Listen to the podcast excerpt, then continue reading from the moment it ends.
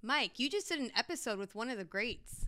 Yeah, it was awesome. But man, he dropped a lot of books I need to buy. Lucky you have a discount code BLWF10 so you can get 10% off.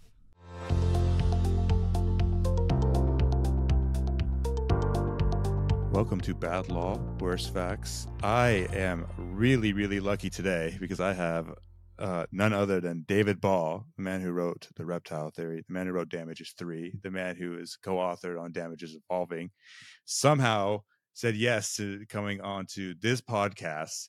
And I am super excited and super blessed. David, how are you doing today?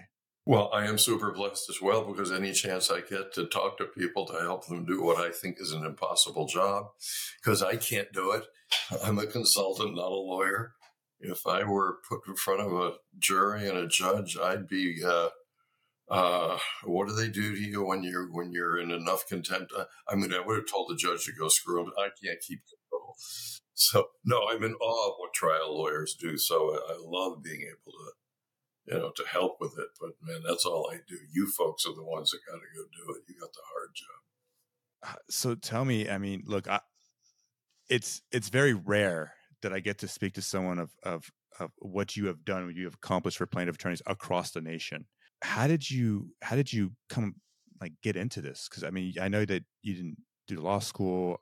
I know no, you have some sort of theater background. I wasn't in law school. I was a uh, well, I, I have a, a, spotted background. Uh, my, my initial training was a few years of very rigorous science and engineering until I decided I did not want to be an engineer. and I went to the dean and I said, was, this is a, a, a, pretty substantial engineering school, Rensselaer, which is where you went if you couldn't get into MIT, but it was the way, it was the next place everybody went. And so I said to the dean, I, I, didn't think I wanted to be an engineer. And he said, Well, David, nobody's saying you have to be in it. What do you want to do? I said, I want to be a physicist. And the dean says, David Ball, there are no B minus physicists. says the dean. I hung around there for a while and then decided I would go meander through a bunch of uh, Vietnam was going on at the time. So I managed to stay in school long enough to get a PhD, by which time the drafts had ended. So I have what's called the, the Vietnam PhD, a PhD none of us would have had had we not felt necessary to stay in school. But my main profession before I got involved in, in trial consulting was in professional theater. And that was primarily who I was for a couple of decades and I was I had a very lucky career. There are no good careers in theater. You're either lucky or you're not. I mean, you have to be good, but there's a lot more people who are good than manage to have good careers.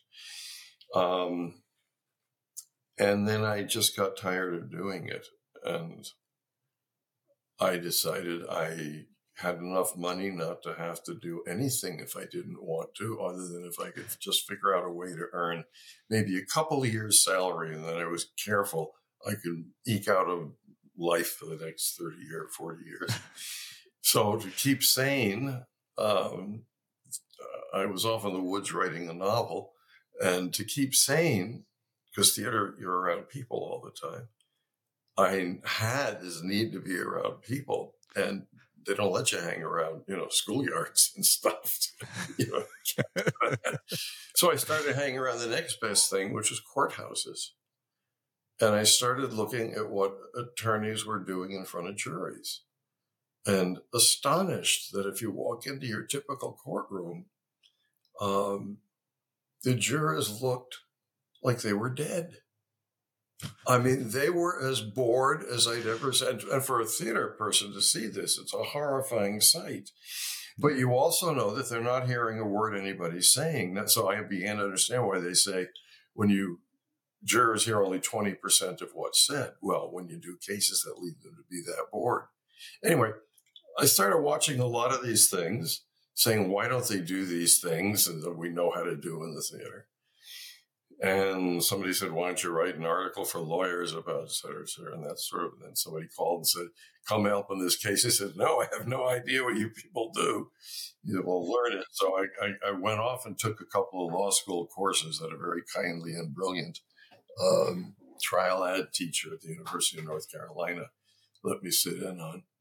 And uh, things just sort of progressed from there. I fell in love with this because it uses everything I'd known from theater about the true parts of theater, not the not the makeup stuff. But how do you get at the truth of a play, the truth of what's going on? How do you maintain tension? How do you get people to see things from the perspective that you want them to see things through? That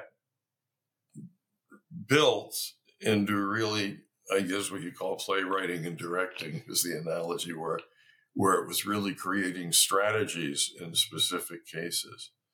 Uh, and then I realized nobody was paying any attention to teaching lawyers how to get money for their clients. Everything out there was how to win liability, and everybody was uncomfortable asking for money. So people were doing these great cases.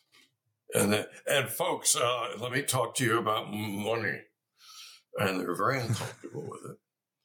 Uh, right where they should have, you know, not been throwing in people's faces, but I realized they didn't know how to do it. And that was the first, it wasn't the first book. The first book was uh, on how to use methods from the theater on trial. Uh, and that it was helping people a lot to come out of their shells and be who they were, and all that stuff. How to talk to a group of people, for example. Uh, and a lot of strategy, but the, the damage is one. The first volume of that was there was nothing out there like it, which is sort of intentional in a way, right? Something that there's already 20 things out there. But there were not many resources. Most of the seminars and webinars, with a few startling exceptions, were just not very good, not very useful, certainly had very little to do with strategy kind of continue the lessons of here's how you lay a foundation. Well, probably you don't need to go to a seminar to learn to lay a foundation because it's in about 47 books and it might even be in your notes from law school. There are a few exceptions. A guy named Eric Oliver, who I became very close friends with all years, was doing strategy stuff and a couple of other people, but it was very rare. Now it's amazing. You've got a publisher like Trial Guides that's got a shelf of dozens of great books uh, written by really, really good people. A couple of real duds in there, but they're gonna be, and some of them that are really just ripoffs of what's already in other books. But by and large, ninety-five percent of those books, not just from Trial Guides, but Trial Guides is the one that specialized in them for plaintiffs' attorneys. So the resources for people getting started are probably overwhelming. And of course, we're in an era now where people don't read. So a lot of the books that are out there, nobody's reading, which for a trial lawyer is just plain stupid. But younger trial lawyers don't read books. Uh, they're, they're not buying books, they're not borrowing books. So they're going to seminars and getting sort of the skimming off the top general stuff, but they're not getting into the real meaty stuff. So you got a writer like Rick Friedman who can't open his computer to write a paragraph without writing something every trial lawyer needs to read. Uh, he's got a, you know eight, ten books out there that I consider mandatory. Uh, really mandatory. I would not hire a lawyer who didn't know Friedman's work. And at first, I didn't know anything. I mean, I'd work for any side, any time. And then I realized what a bunch of crap the defense side of civil cases is, and how horrifyingly ghastly racist unfair and power imbalanced in criminal cases people are when they're up against the state. That the whole system had gone bad. And so, you know, it, it, doing doing good works at the same time you're getting a great deal of satisfaction out of doing something is kind of a heaven of a kind of job. So that's I spent a lot of time studying uh, the neurosciences, especially since 2000, have really come into their own uh, when it comes to how people, especially people in small groups like juries, how people make decisions. And it's very different from people, uh, what anyone ever thought, including all the psychologists, including all the trial lawyers. I don't think most trial lawyers have caught up with much of that, and very few of them have read even the fundamental books there. But again, you're in the business of making up other people's minds. And I don't know that there's a harder job. There's a jobs that require more strength, you know, lifting things. But what is trickier than reaching into somebody else's brain to make up their mind? And that's was the real goal of, of what I was doing. So it never came out to be a bag of tricks. It's not, hey, do this trick and you'll be fine. Sure, there's plenty of tricks. But it's how do we know? How do we know that the human brain works at making decisions? And making decisions is one of the brain's primary functions. It's how we survived. It's how, it's how we evolved because we had a brain that was learning to make decisions. And so, how do we get into that process? So, it's not what I think the case should be or should be decided. It's what those six or 12 or eight or whatever people sitting there. Well, that's theater. Asked how I started. It's the same thing. If I'm going to make my living in theater or screenwriting or directing or whatever, any of those forms, I need to have a pretty good grasp on what it is that moves an audience, that interests an audience, that they want to watch. All right, it's easy. I know teenage boys like jokes about farts and sex. That's not too hard. But if you want to do some serious stuff, not that there's anything wrong with those movies. American Graffiti remains one of my favorite movies. But if you're going to get into stuff where you're, you're handling true, serious things, real things, uh, and be more than just a one shot wonder, uh, you need to you need to know what you know what is going on in the heads of those people. They're not coming there because you're their kid. The jurors are not your mother. So the, that that that similarity with theater, where you, where the work you are doing, the so the result of it resides solely in the jurors' heads. But there are books that are not written for lawyers that are, oh, oh, I would strongly suggest, with all due modesty, Damages Evolving as an extremely important thing to read. Yeah. It's got the best thinking from three of the other best people I know in the business. That's Nick and Rowley and my partner Artemis Malekpour. And, and, and I can probably comfortably say they're all smarter than me. Uh, they're, they're pretty pretty amazing, it, it's, especially in terms of what they managed to get into this book. And there's a couple of guest writers in there who've done a nice job too. But there's also a couple of books that people need to read if they're going to do personal injury law that are very useful. One is called Black Box Thinking. It's not written for lawyers, Black Box Thinking. And the other is called the Checklist Manifesto. Anyone in the business of making up other people's minds that is, of being a trial lawyer, must read the next two books. The first one, read them in this order. The first one is called Incognito. It's a very easy read by David Eagleman. Incognito. This is about decision making and you need it. This is not abstract intellectual academic stuff. And once you've read that, it'll be much easier to read the other book, which is called Thinking fast and slow. Thinking, comma, fast and slow. And that author's name is Kahneman, K A H N E M A N N, or maybe just one N, Kahneman.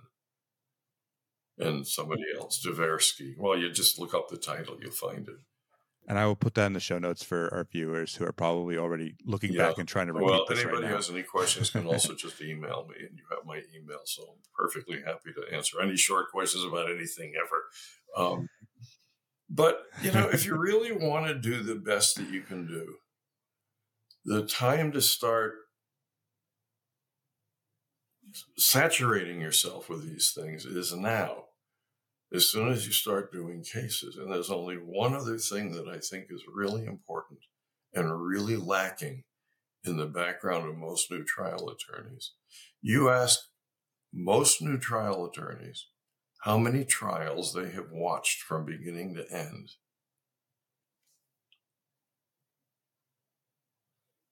How does anyone dare do a case when they've seen two, one, none, seven, you know, it's so easy now.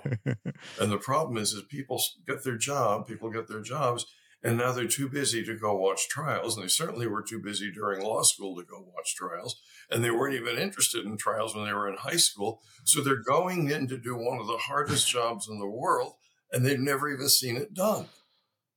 You know, can you play a can you be a basketball player when hmm. you've never seen a basketball game?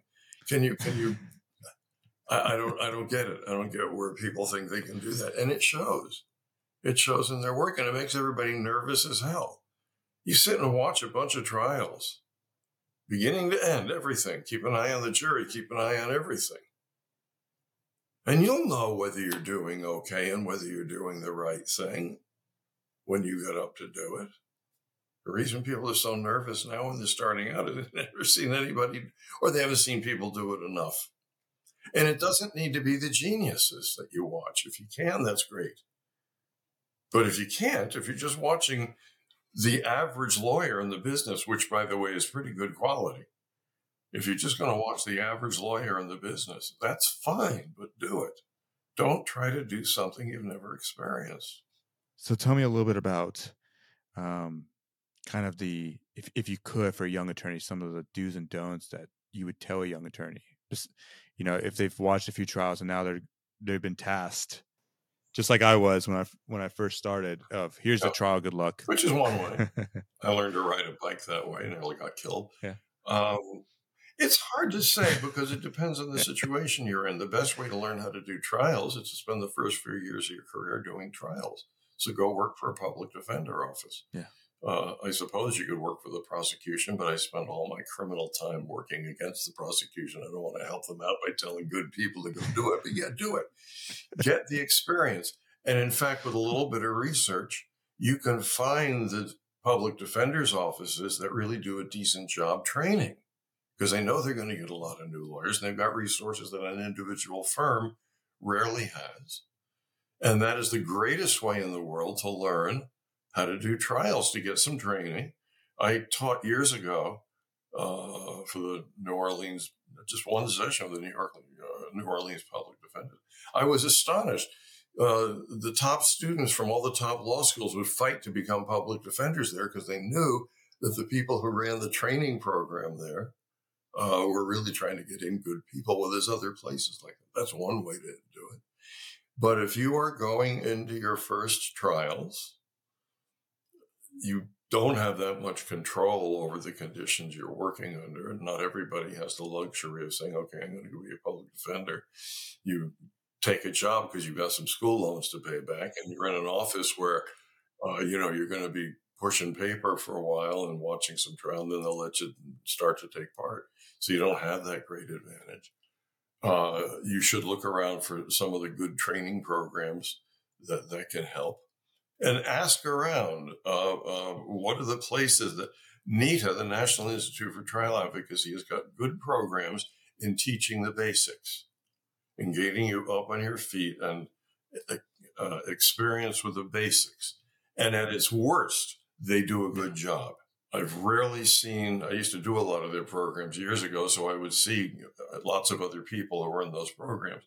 And I've rarely seen bad people teaching there. ATLA, not ATLA anymore, uh, AJA, uh, runs great. They have, a program called the Essentials, I believe. It's probably still called that, if not, find out, which is superb for people who are getting started, as is, believe it or not, what they call the ultimate. And the reason is the time to learn strategy is when you're still learning the basic techniques.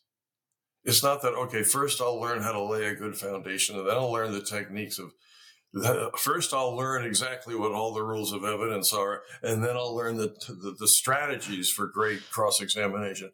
The best way to do that, and I learned this when I was training professional actors, is the techniques and the and the skill, the strategy, the good part uh, are best done together. So Anita, uh, AJA, American Justice Association. But when you go in to do your first cases, ask yourself some fundamental case, questions. Before I ask a question in jury selection, ask yourself, why do I want to know the answer to that question? Am I asking that question just because everybody I know says you should ask that question? Well, that, so um, ask yourself, why do I want to know the kinds of things? What does that have to do with how somebody might respond to my case? Make that explicit about every question you ask. And if you don't know the answer, ask around. People like me, I'm sure people like you, most people who've been in the business any amount of time or at all decent will help. Especially when you just go and say, why would I ask this kind of question? And ask a few people. There's no one person who has all the answers or is always right. So that's the, you know, what, why am I asking this question? What am I going to do with the information from this answer? And then know the fundamentals. So you learn the mechanics of doing it. Get those, get those, so you're comfortable with it. You don't want anything you, any choice for what you do to be ruled by something you're not comfortable with the mechanics of doing it. Uh, is it too complicated to try to get a piece of evidence in after the time that the evidence was all supposed to have been uh, submitted or whatever, demonstrative evidence, for example? Right. Uh, don't don't be deterred by that. Learn how to do it and be comfortable doing it, and don't hesitate asking. It's not what do I want to say. The damn thing is not about you. It's what do I want in the jurors' heads before I sit down.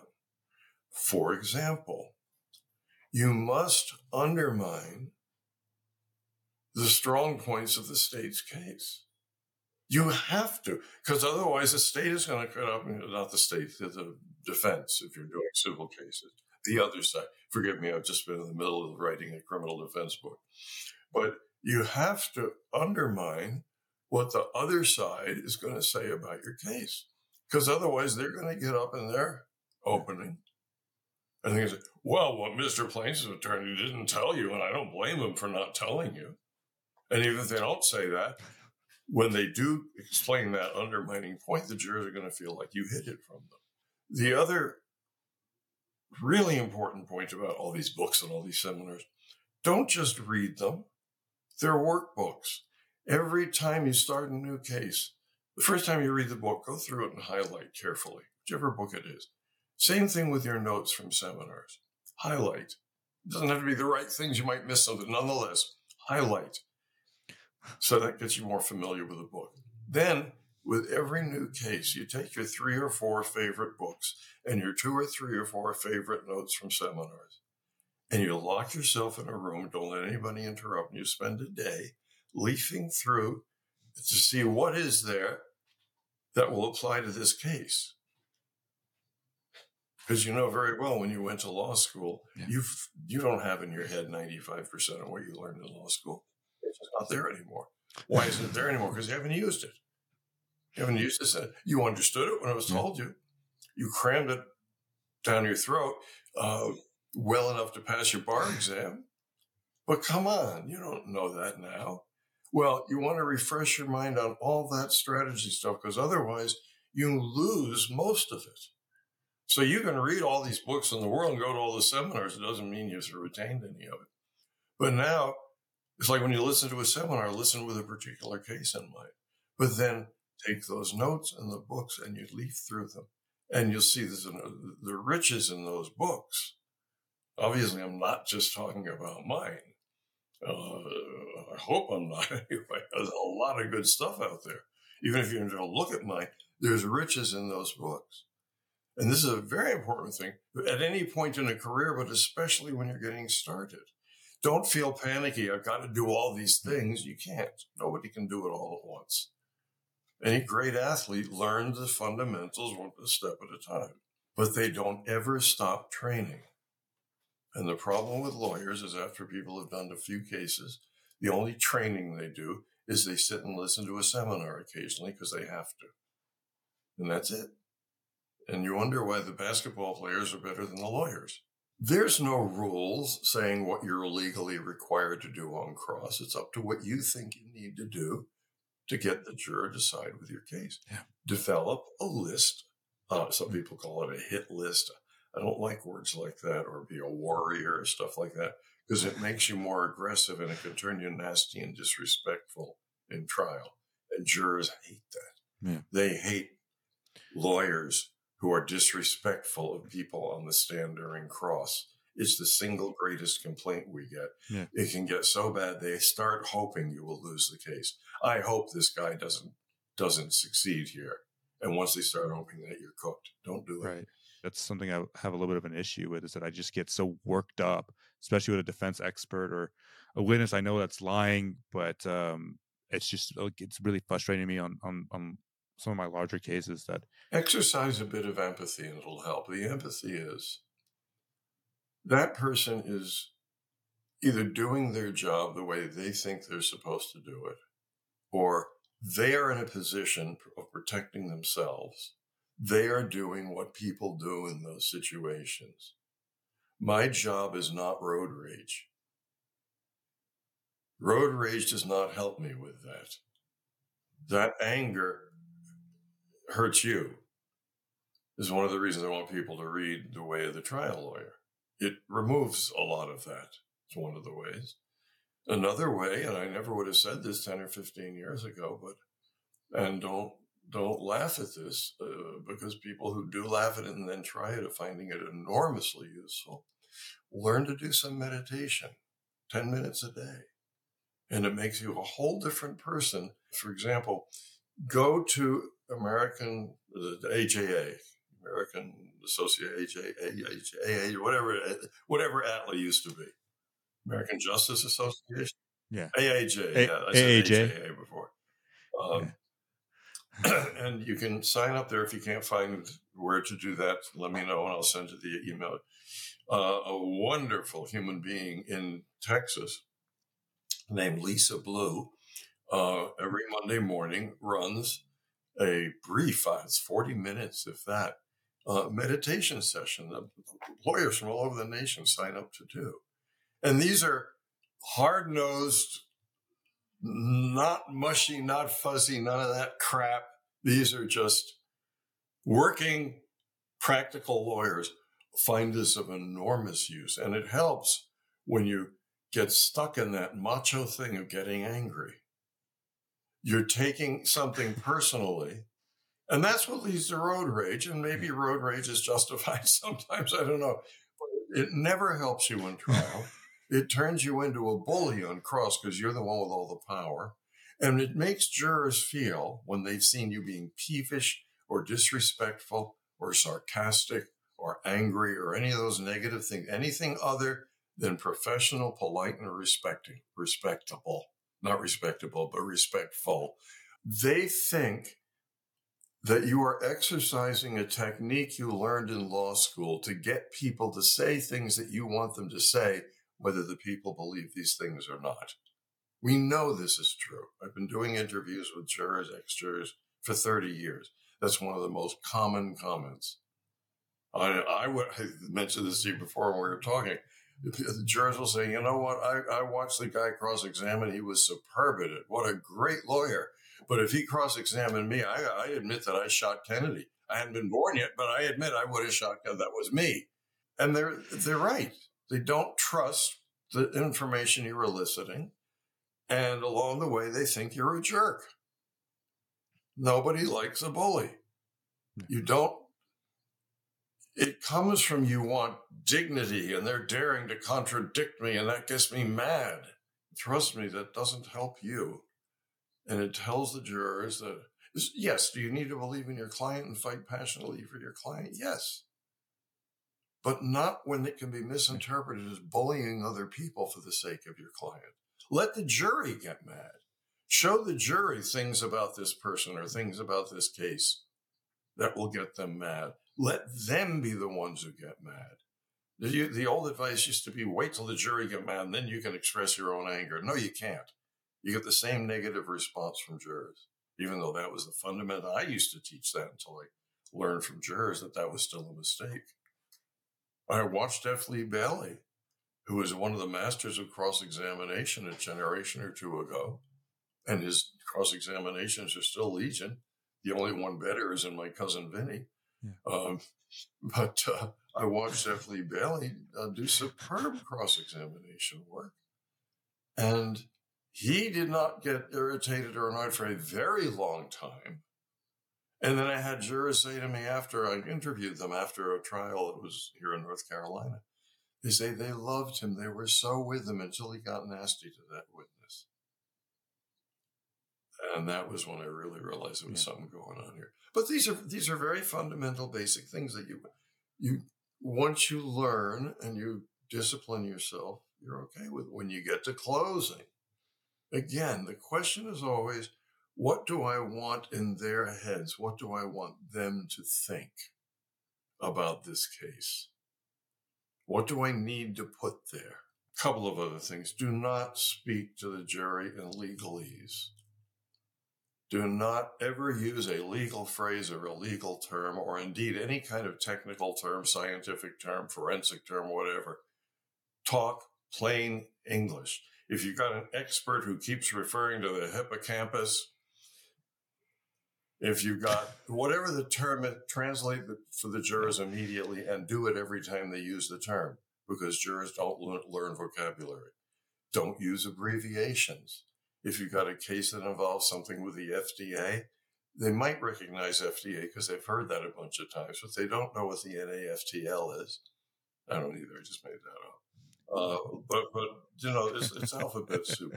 Um, keep in mind when you've done discovery that 95% of what you learn in discovery does not belong in trial.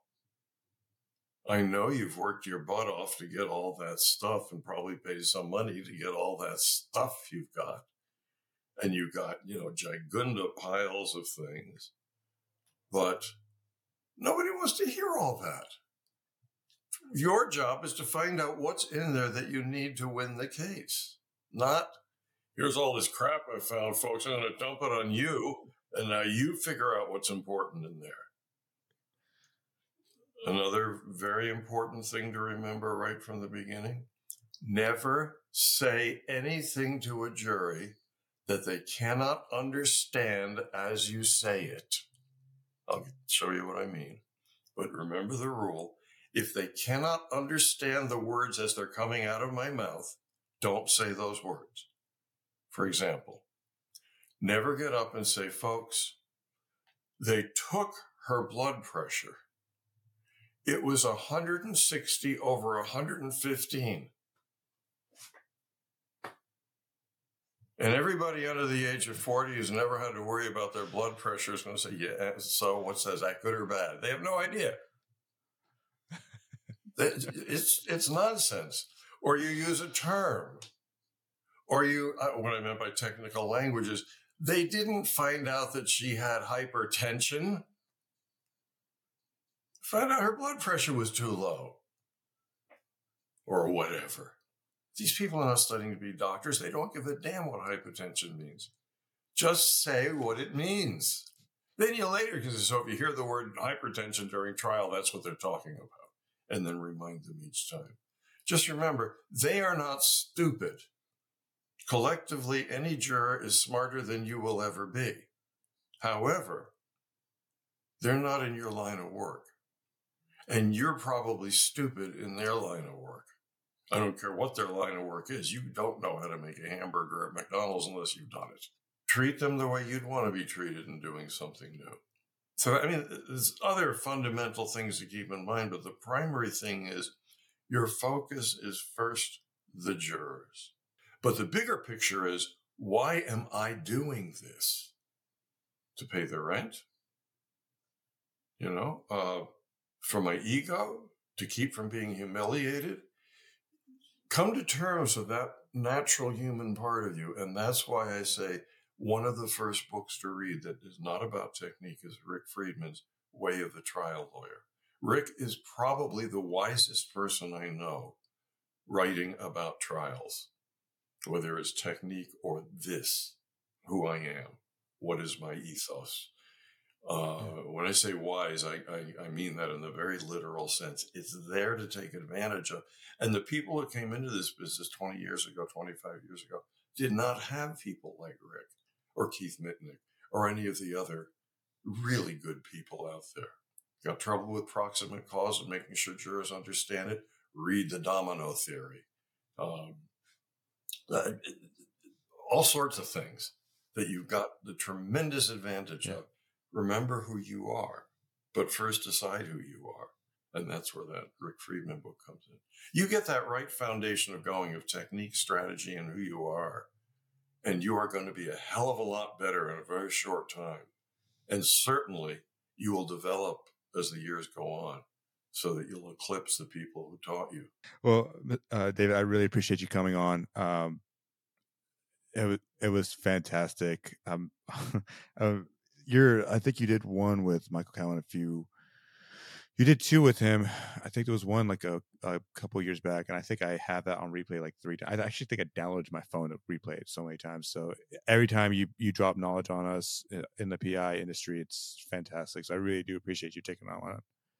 I appreciate being able to do them because, like I say, I can't do the job you do. I really can't do the job you do. well, thank you so much.